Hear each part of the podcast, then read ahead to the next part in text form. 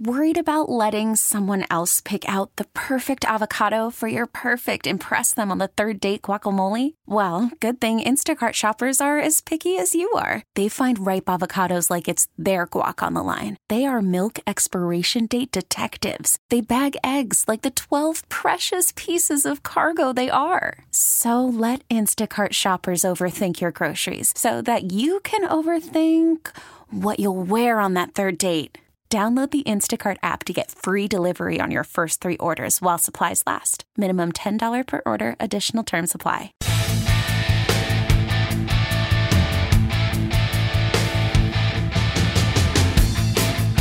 All right, taping this episode of Enough About Me on Tuesday morning, February the 12th, 12th birthday for Catherine Minihane. Uh, Alan Sepinwall, Rolling Stone uh, television critic, who's been on a couple times before, will join me in a few minutes. His book, The Sopranos Sessions, which I really enjoyed. Uh, it goes episode by episode through The Sopranos, has a long seven part interview with David Chase, the show's creator, where they get, I mean, if you're a Sopranos fan, which I am a huge Sopranos fan, uh, you have to get it tremendous, excellent. Sepinwall's, you know, and, and Matt uh, Seitz, we wrote the book with, they do a great job. I've had them on a few times before. So we'll talk about The Sopranos and a little bit about what's going on with television today uh, with Alan in 10 or 15, yeah, 10 minutes or so. I just wanted to check in real quick, give you some updates. Uh, I had the flu, horrible fucking case of the flu, uh, toward the end of the week last, well, two weeks ago, whatever, in Atlanta. I was sick for like five, six days. I still have a little bit of, you know, cough or whatever, but I feel much, much, much better I think it was Goodell after running into Goodell. My Periscope feedback was uh, obviously tremendous as it should have been. It, uh, unbelievable performance on Periscope. Uh, had fun down in Atlanta. Not sure I'll be invited uh, by the National Football League to participate in Radio Row and media events next year. I'd say that's up in the air right now uh, as we speak, but I, I had a good time. Uh, I was by myself, which was weird, um, but you know, got through it. Um, from a show perspective, update you know, we're still targeting March. Uh, the negotiations for studio space is going back and forth. My guess is we're going to have a producer. I'm taping this Tuesday. By the time we're on the air, this is posted Thursday. I'm going to guess we're going to have an actual producer. We'll announce that, uh, and we continue to move forward. I, it's it's a slow process and frustrating to me. I was on a conference call yesterday, and I expressed some frustration. Uh, and but I understand it's going to take a while. You're negotiating for studio space. You're negotiating with uh, excuse me, with um, you know, potential co-hosts, with producers. You're trying to figure out when it's going to be. You're trying to figure out where it's going to be. You're trying to figure out who you're going to sell it to. You're trying to close deals with clients, which we're doing right now. Trying to figure out what you know when the commercial breaks are going to be. You know, it's not like you know when I left and Mutt jumped in with Gerry, and you're good to go, and everything's already the template's already set in the way you go. Here, it's different in that you're starting something totally new, and I I understand. I get a lot of when I tweet something out, a lot of feedback from people saying just start the show already. I believe me, I tell you I sympathize with that. I'm ready to go as well. I am really eager and excited to start doing a radio show, which is what it is. And that's something else that we've continued to fail at, I think, because uh, I'll run into people all the time. Happened a few times yesterday. We say, when's the podcast start? Well, it's not a podcast, it's a radio show. You can listen to it, I guess, in podcast form, but it's going to be a radio show. That is a failure of me and, and, and I guess the other people uh, at radio.com as well um, to articulate that. But it's going to start, I think, I, I, hope, God, I hope, in, in the first couple of weeks in March because I am really A, bored uh, and B, eager to get going. um, and that's really it from, from, there's not, I mean, we're kind of ready to go. I think once we have the studio space sort of locked in, um, I think we're going to be, you know, we'll do some test shows. We'll make sure everyone's comfortable um, and we'll be off to the races. I hope and I think if we get that studio space here in the next week or two, then you know we're like I said, we're kind of you know push and play and and, and off to the races. Um, um, what else when I was down there in Atlanta? Not you know not much else. I very little interaction with the old guys. Um, you know, said hello, whatever. Kind of moved, moving on as I think they are as well, and I, I think they're doing the best they can. I saw Mutt got a new contract. I'm actually I, I talked to him. I'm actually happy, really happy for him good guy. I'm glad that my mental illness and my own struggles and battles with the Red Sox led to him some financial uh, help for him. That's fantastic. That's what I'm here for. Um, but yeah, no. Other than that, I think I think we're good to go. Um, and you know, I'll be periscoping away. You know, I'll, I'll give you some updates. Um, the show I think is going to be. I think just talking to people yesterday, I think ten to one is going to be. I tweeted out last week do you think 9 a.m. or 10 a.m.? And it was mixed. I, you know, some said, you know, 9, some said 10, some said 6 a.m., some said all day. I think it's going to be 10 a.m. It seems to be the spot that everybody has landed on. Um, it makes most sense, I guess, from a streaming perspective. People are already at work. They've put an hour to work. They're in their seats. They're ready to kind of step away, or they're you know even the lunch hour. They can go and listen to it. So that's fine with me. So I'm going to. I'd guess right now 10 to 12, with maybe an hour dumped later uh, on in the day, a podcast hour later in the day, or maybe 10 to one. Um, but I think that's that's definitely what we're looking at right now. Is I would say pretty firm 10 a.m. start. So get ready for that. Uh, other than that, you know, I, I, there's not a lot more updates other than we're just kind of waiting. I, and I stay out of these negotiations because a I would get frustrated and fuck them up, and b I don't have a real knowledge of what you know. I don't know what the, the, you rent a space out for for X amount. You know, I I wouldn't pretend to have an idea. Uh, so I'll let the people who have done that in the past do it. I'm sure they'll come to some conclusion, reasonable conclusion. I would hope these are slightly reasonable people on both sides. So I think we'll come to some agreement, and then we'll be off to the races. And uh, and that's you know going to be interesting. It's going to be interesting to actually start and do a show, and as opposed to talking about doing a show and speculating and talking and arguing and you know trying to get a producer and trying to figure out what a segment is and trying to get sound and trying to figure out what will work and what won't work and trying to make it so that the audience already knows who I am will be familiar with it, but also people who don't listen will be okay with it. There's a sort of constant battle and a lot of things in my head, and I just want to get out and, and start talking and, and get on the air and get going. And I think that's going to be, I think, sooner rather than later. I have a date in mind. I hope we hit it. If we don't, I'm going to try my best not to lose my shit because I don't think anything beneficial comes from that. So I'm doing the best I can here. Uh, and I appreciate, A, the loyalty has been unbelievable uh, from the listeners, incredible. Um, and the patience, because, you know, I mean, I'm sure that a lot of people are like, well, you know, just fucking do the show already. Enough, enough questions, enough speculating, enough. Just, just do a, it's not that hard. Do a show. And I get that because I would feel the same way. But it's a little trickier than that. A little, not a lot, just a little trickier than that. But we'll get there. Uh, so I'll probably do one here, a podcast. I'll probably do an update podcast next week. Uh, just to let you guys know what's going on with that because I think we'll have some news, nothing crazy, but some news I think here in the next week, and then we'll do another uh, podcast update in that. So uh, that's really I have in that right now. Alan Sepinwall, a writer. Soprano Sessions is the book. I encourage you get it. Uh, my conversation with Alan uh, begins now. All right, so I have Alan Sepinwall here. I think for the third time on the uh, on the podcast. The book is The Sopranos Sessions, uh, which I got Alan in the first run before this this book is was you know so wild literally I got it at Trident bookstores, uh, bookstores in Boston, and they told me that it was the last copy available in the city at the time. I mean, that's this is madness, right? Yeah, it turns out you know there's still uh, interest in The Sopranos 20 years later, which has been gratifying to see. What do you? And, and I mean, listen. Uh, so I'm, i was a huge fan of The Sopranos, essentially from the start, and I know you know you were writing about it from the start. What separates it from even you know, uh, uh even the Breaking Bad's, even the Wires, even the Mad Men's? What Lost? Pick your your great drama. Is it just simply that it was first? That it's the best? I mean, what what is the enduring legacy? Uh, first of all, do you agree with the premise that, that its legacy sort of looms larger than all the rest of those? And if you do, why? I would agree it does. Part of it is because it was first. A lot of these shows simply would not exist without the success of The Sopranos, um, because it it taught TV that it could be very different than what everyone had thought it was for 50 years. So you wouldn't have Breaking Bad, you wouldn't have Mad Men, you wouldn't have a lot of these shows. But also, uh, one of the things that was most apparent to me when I went back and I rewatched the entire series to write the book was the shows that came after it were often more consistent. You know, they told stories in a more satisfying fashion and all of that. But when The Sopranos was good, when it was really, you know, granular about the state of Tony Soprano's soul or Dr. Melfi or Carmela or whatever, at its best moments, it went to a level that none of the shows that have come after it quite get close to as much as I love all of those. And isn't that well, I guess uh, so. I'd ask you in, in, in, the book. So the book essentially goes, and I, I, don't know if you'd agree or not. So I had you on before when you did your the, the you know the, the, the best television shows ever and the Breaking Bad stuff. Yep. You, would agree that this is a book. At least this is the way I'm reading anyway. Like I'll just pick up a, a chapter and, and read an episode here or there. You don't need to read it, you know, uh, A to Z, cover to cover, you know, in a row, right? I mean, you can just jump around.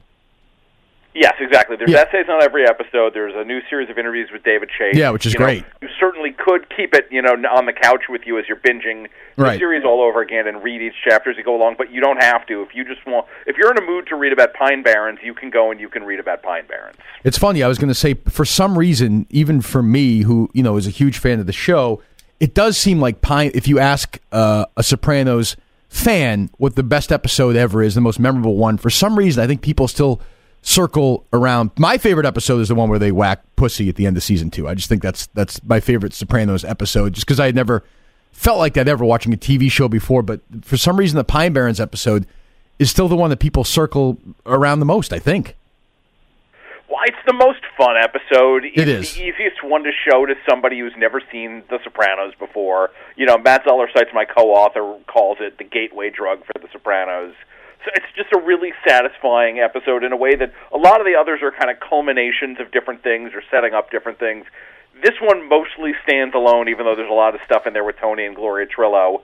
But you could just sort of watch Paulie and Christopher be lost in the Pine Barrens and, you know, just enjoy that. And it plays spectacularly well every time you do it.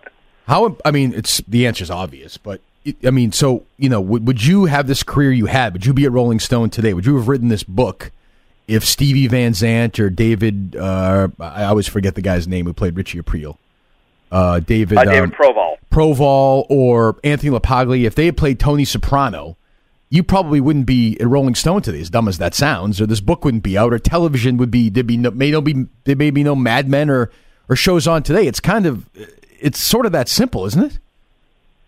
Uh, pretty much. The, it's been become sort of this common thing since the show ended to talk about some kind of TV drama acting Mount Rushmore, and you put Gandolfini on it, and you put Jon Hamm on it, you put Bryan Cranston on it, and you put Elisabeth Moss on it, something like that, and say, all right, these people are all more or less along the same level. And I went back and I rewatched the whole show, and no, Gandolfini gets his own mountain. It's incredible. That's Uh, how great he is. Even compared to all of these spectacular performances, it is the singular best piece of acting that TV has ever had. It's just, it's so good and also so sad to look at it now because he's not here anymore. And you know, you look at what he was capable of, uh, and you think about all we've been robbed of since then. kind of it's sort of the television version for me of Philip Seymour Hoffman, and that you know you wonder what that second act of his career, age fifty to seventy, would be like. And Gandolfini, I remember when the Sopranos trailer was on HBO, and you know the title's weird. Everyone's talked about that. You know what's going on, but I knew Gandolfini a little bit from Crimson Tide, and he was in the Andy Garcia movie that Sidney Lumet directed, Night Falls on Manhattan, and he was in Get Shorty, and I thought, boy, this is strange casting. I don't think this is going to work. But the minute you see the pilot, you think this is, you know, you know you're on a ride with this guy. And what's interesting about the first season, when you go back and watch it now, you got to watch it again. The first season tonally feels so different from almost any other season of the show. It's a little lighter. He's a little more likable. You know, it's a lot more family stuff. There's an episode with a soccer coach, stuff like that. It seems to me, and you talked about this conversation with Chase, I guess is the question I was going to get to, is it seems to me that David Chase didn't like the fact that Tony Soprano was so likable. Is, is, is that right?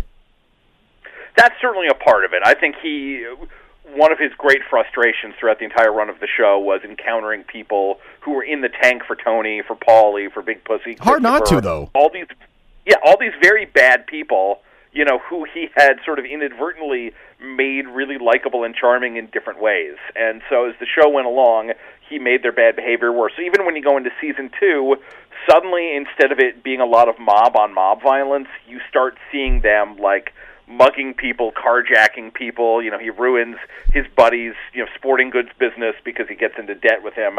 There's a lot more you know civilian impact there, and it just for each season it gets progressively worse in this attempt to make the audience recognize you're rooting for the bad guy and it never entirely took you know i would still run into people who talked about you know tony's just providing for his family it, it was really amazing how deep the stockholm syndrome ran with that show But it's interesting, even the guy like Sil, right, who at the beginning is kind of wacky, he's likable, you like him, but then he's, you know, dragging Tracee around, he kills Adriana. Like, you know, you forget, you, you Junior the same. These are like, you forget because you get so lost in it and you like them. These are horrible people.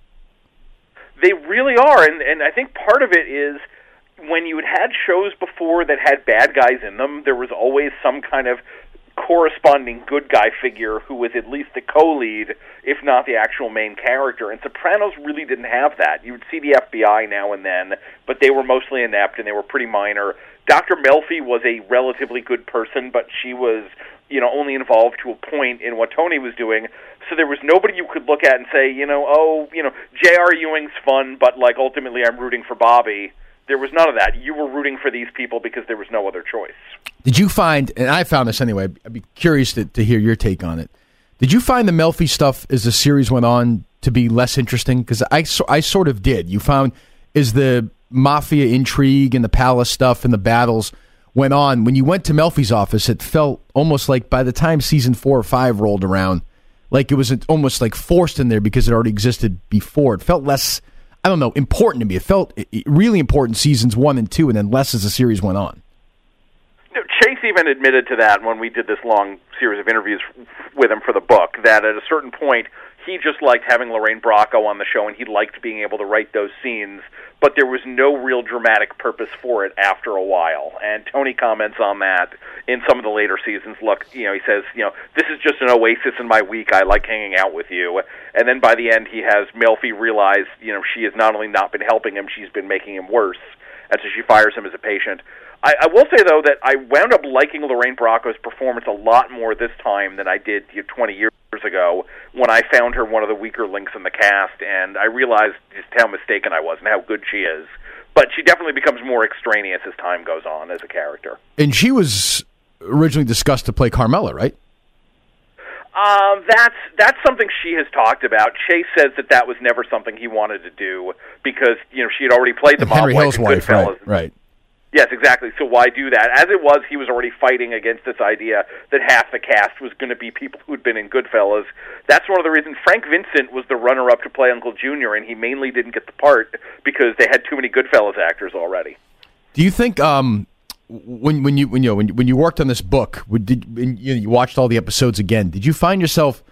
think it was a better show than when you first watched it that it was a different show what what you know watching it again whatever 15 20 years later i'm sure you watched episodes you know, in the interim. Yes. What what what was different this time versus watching it? Because I I, I think everybody this is in this book. You know, the success of this book. First of all, it's a great book, but secondly, I think it shows that there's a real appetite for it. And I think a lot of people watched it again here in the last few months because of the anniversary. You know, I find that the that the first season is first seasons. I think in television are weird, but you know, I find the show hasn't hasn't aged poorly at all. It's as it's it's as good as is is it's ever been when I watched it again. I was surprised you know, and how much deeper and, and, and layered it is. It's it's amazing that Chase pulled it off. It really is. What I found was when you watch a show the first time, especially a serialized show like this, you're kind of playing along. You're playing this guessing game of what's going to happen next. What's going to happen next? I wonder who's going to get whacked this right. week. I wonder if they.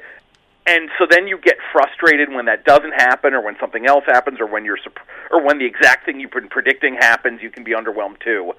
So there's a lot of times, especially on a show like this, where they deliberately went against what they figured the audience was going to be expecting, and so you'd get disappointed by that at the time.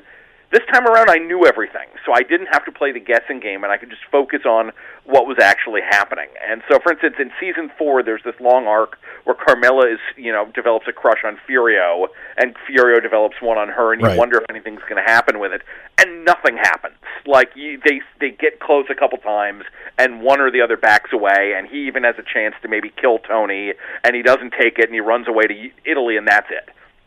And you know, in 2002, when I was watching that, I was so annoyed. Like, why did we spend a whole season on that?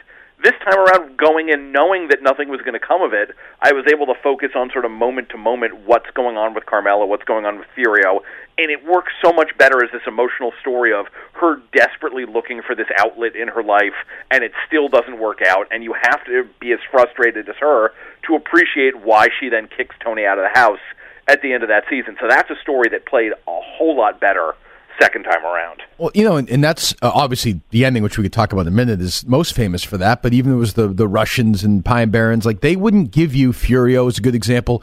You know, Chase wouldn't give you what you wanted as an audience sometimes, which I think was smart. Like you, you, you like sometimes in life things just sort of you know you didn't see Silvio kill uh, Adriana. Sometimes there were just things that Chase wouldn't give you as as a viewer. Yeah, and some of that was just he was he'd been working in TV for a long time and felt like network TV was too conditioned to hold the audience's hand, and he hated doing that. Right. But sometimes he just wasn't interested. Like he, you know, with the rapist, he feels like when Melfi says no to Tony, that's the end of the story, and you don't need to go on any more than that. You know, the Russian was just kind of a means to an end to get those guys into the Pine Barrens.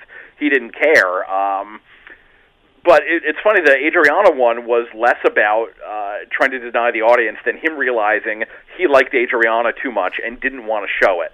Like he didn't want to actually see her die, Right. even though he knew that they had written the story to the point where he had she had to be killed. Uh, and that wound up being a headache because you had a lot of fans saying, "Oh, well, it didn't happen on camera. Maybe, maybe Silvio let her go. Maybe we'll see her back next season." So there, there was a lot of that.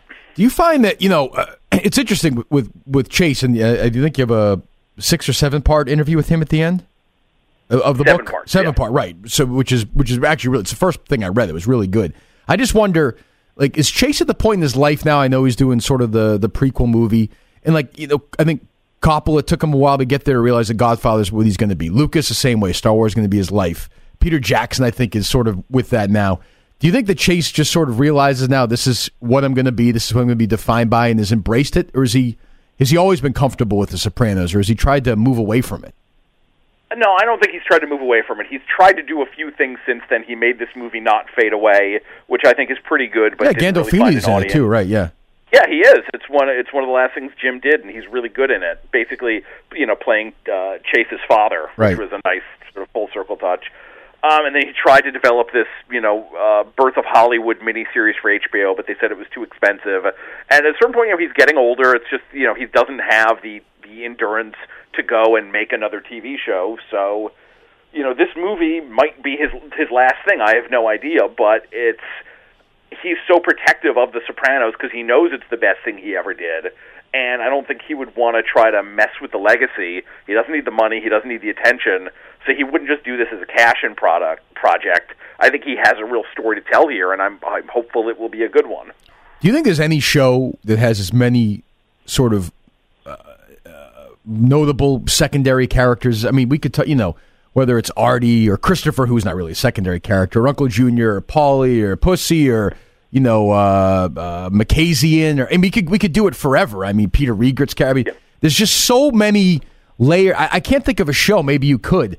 Where there's so many characters that you remember that are vital that you could quote when you see them, you kind of laugh. You feel, I, I, you know, Bobby. It doesn't. We could do this. I mean, it's to me that's sort of the enduring thing. Once you get past Gandolfini and Falco, who are unbelievable, is the amount of characters that they make. And by the way, it's on a 22 episode season that they jam in there. That's that I think is sort of you know, it's unrivaled. I think in television history.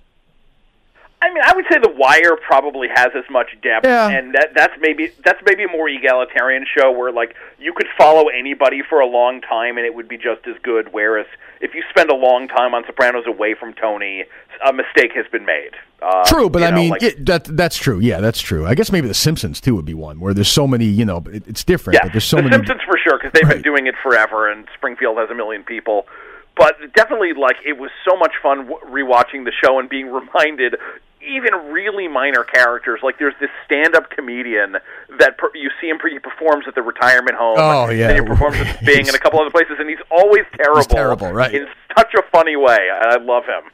Do you think which which season to you was the best? If you if you if you had to rank the seasons, in terms of like story arc, season one is the best because you're never going to get a better uh, conflict in terms of family versus family than Tony's mother trying to kill him. And Nancy Marchand was so great on the show, and it, it lost something when when she died. Uh, but in terms of just sort of like depth and one episode after another, I would probably go with the last one, just because there's so much there. As you know, Chase is kind of ripping Tony apart and laying all of his sins and everybody else's sins bare, and you know, killing off characters one by one. There, it's just really, really incredible and you know, tough to sit through at times, but great. you know what's funny is eh, when I watch some of them again is when I watched them the first time. You were talking about this earlier. The first time I watched the last season, I hated AJ's character so much because I think it was getting in the way of sort of the other stuff that you wanted to see. When you watch it again now, and I saw Chase remark about this in your interviews as well. You actually have I have more sympathy for AJ Soprano than I did 12 years ago, whenever the last season, 10 years ago, whenever the last season was on. I you know I hated him at the time, but watching it again, I felt differently. Yeah, I mean, he's a spoiled kid. Yeah, he's, he's- not that smart. he's a dummy, yeah. kind of confused in life. But look at the parents he had. Look at the upbringing right, he, right. he came from. Uh, you know, and I think like some people just wanted him to be like Michael Corleone and follow in the in the family business, and that's not at all what he was built for. Um, Uh, he's not one of my favorite characters on No, the show. me but either. He's a very he's a really interesting and I think ultimately tragic character. A lot of them are. Why do we? I actually don't care as much as other Sopranos people do about it. And I read your your chapter on it, your debate, and talking to Chase about it. Why do people care so much if Tony Soprano is alive or dead? Because people want answers. They want closure. They want to understand what it was that they watched. And so, and no TV show had ever ended this way before in such an ambiguous fashion. You know, I mean, you'd had shows canceled on a cliffhanger or something, but this was different. This was deliberately, they knew it was going to be the last episode, and they went this way, and they'd been following the story all these years, and they felt, all right, well, I want to know, what does this mean, what happened? Uh, and Chase won't say, and even, you know, as he winds up saying more to us than he ever has before about his intentions behind the ending, but he still doesn't really get into what happened because he doesn't think that that's the point of the scene, and he, he says, you know, it's not a puzzle to be solved. But you know, people like to watch shows as puzzles. They like to sort of predict what's going to happen ahead of time. If you're watching a mystery, you want to guess who done it. If you're watching Game of Thrones, you want to predict who's going to wind up on the on the Iron Throne and who's going to get killed. All of that. Uh, it's just it's the way we've been conditioned to absorb stories, right or wrong. If Chase could have one mulligan for the series again, would it be not doing the footage of uh, Nancy Marchand after she died, or would it be would it be something else? sounds probably like that. I mean, he uh, there was a few times over the course of the interviews where he's expressed regret about this thing or that thing. But I remember specifically bringing up the uh, the digital Nancy Marchand, That was rough. and he just put his he put his face in his hands, and you know, because he knows it's every single shot of that scene. She has a different hairstyle because they had to borrow footage from so many episodes just to sort of cobble it together. And the funny thing is, when you go back and you watch season two, the last one she filmed before she died, there's a scene she has with Tony in the episode where Richie gets killed. That is such a perfect goodbye moment between those two characters, uh, where he, he trips and he stumbles walking she out of the house, right? and she laughs at him. Yeah. Like that's that's the note that the show should, the relationship should have ended on, uh, and I don't think it needed anything more. And he could have just shown that as a flashback in the funeral episode, and uh, he sort of acknowledged in retrospect he could have done that. But the funny thing is, if he was making the show now, the technology exists that he could have done it very well. You know, you look at something like Rogue One, and they brought Peter Cushing back to True. life decades later for a whole bunch of scenes. Uh, let me let me ask you a few current TV stuff here before I let you go. It seems to me, and and maybe I'm wrong. You pay way more attention than I do. You're obviously the chief critic of Rolling Stone. For, in terms of drama, network dramas, it, I feel like we're at the worst point in television history. I don't know anybody who talks about any. There's some comedies, you know, people watch Blackish, whatever, but I don't know anyone who's talking about a single dr- dramatic uh, uh, show on television right on, on network television right now. I mean, there's This Is Us, which I feel like- mostly right. stopped watching at this point. But I But, feel like that, that's played- the one kind of standard bearer for sure. But beyond that, no, it's they're not really trying anymore because I think they've realized that they can't play the same game that cable and streaming can, and so they've got to just do their own, you know, procedural thing. And some of those shows are pretty good, but they're not aspiring to what a Sopranos did, what a Breaking Bad did, what you know, even something now like Better Call Saul does. Uh, so it's more like things you have on while you're folding the laundry. But why can't you know? So Better Call Saul, I think, is a good example. Obviously, Breaking Bad was on AMC, whatever. But you know, when I watch a, a Better Call Saul episode, it could be on network television. Why doesn't a network president hire somebody smart and have them do that kind of show on network television? It, it, it especially now where the ratings are, are segmented. It's not important to get a huge rating. Why is it that difficult? I, I, I it, it's it continues to be baffling to me. I, I don't get it.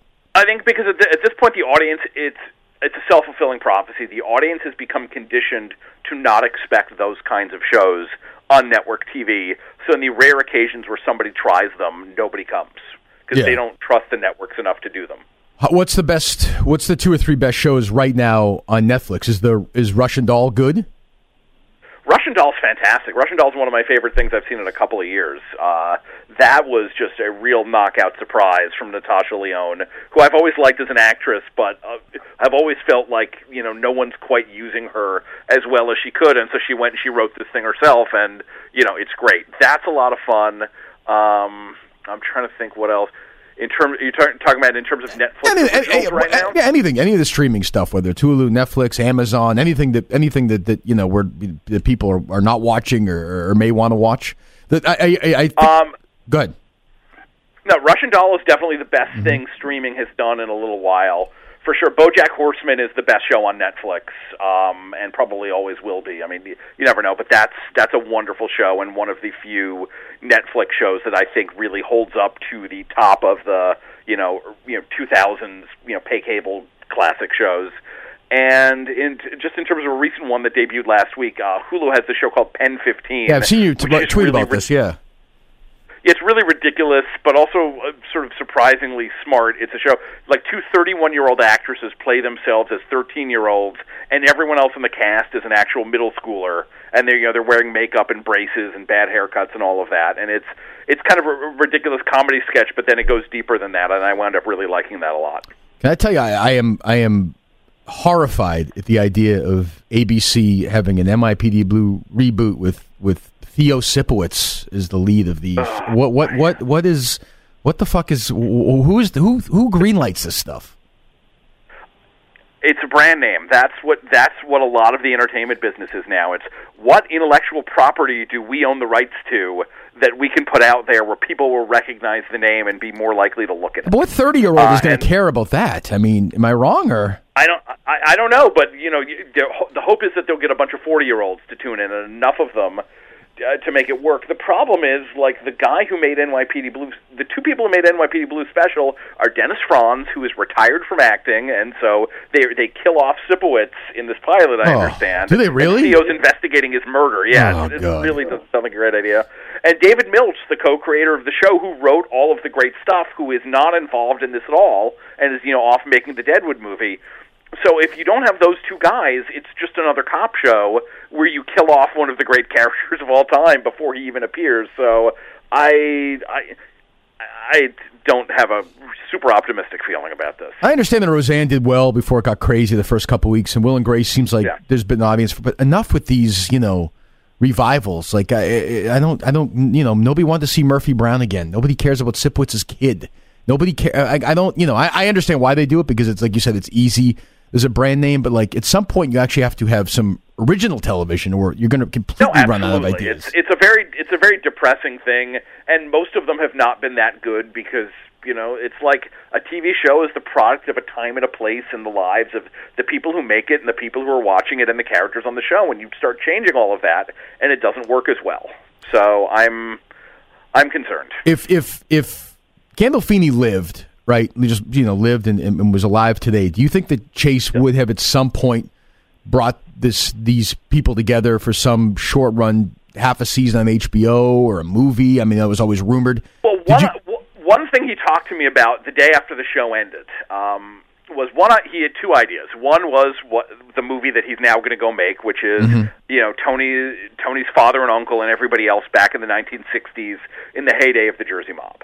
Uh, and the other one was maybe he would go back and like tell a story set sometime during the events of the series. Like here's an untold adventure of Tony and Paulie Walnuts or something. Right, you know story, that took yeah. place between season three and season four.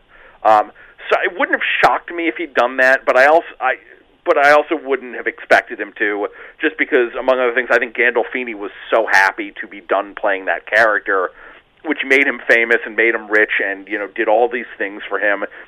But it was also really, really hard for him to play. And if you knew, if you saw Jim when the show was being made, and you saw Jim after the show was done, it was like night and day because this huge weight had been lifted off of him.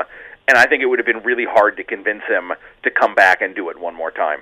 And one last thing, I, the the other performance that uh, we talked about, Edie Falco. The other performance that's when you watch it now is is more unbelievable every time you see it. Is Michael Imperioli as Christopher is one of the great supporting performances in the history of television. It's it's it, incredible. He embraces the stupidity of Christopher, and yet like he's almost smart enough to to to, to realize that you know what his life is. It's it's it's one of the great performances ever, I think, in television. It, it really is, and you could tell just hearing Chase talk about Christopher how much they loved writing for that character. And part of it was, was because Christopher wanted to be a writer, and so they could relate Right. to that. But part of it was just they saw how good Imperioli was, uh, and they kept giving him more and more. Uh, and he, you know, he has one of the great tragic arcs of the entire series. Yeah, and I saw Chase in the interviews in the interview with you guys say essentially for him the show was over once Christopher died. He felt like you know in a lot of ways the show was already done at that point. He, he liked him so much, and probably Imperioli so much. I would guess. Yeah, and, and he said like he kept Christopher alive for years after he probably should have killed him because in the actual mob, someone with the history of screw ups and addiction that Christopher had would have been taken out Right. years before, family or not. But they just liked him too much. Oh, well, the book is The Sopranos Sessions. Uh, Alan Sepinwall joins me again. The conversation with Chase is in there. You go episode by episode. If you're a Sopranos fan, or if you, by the way, if you're just going to start watching the series, it's a good companion to have. The book is great. Alan, thanks so much. I'm sure we'll talk to you down the line. Thanks, Kirk. Take All care. right, Alan, we'll see you. Thanks so much.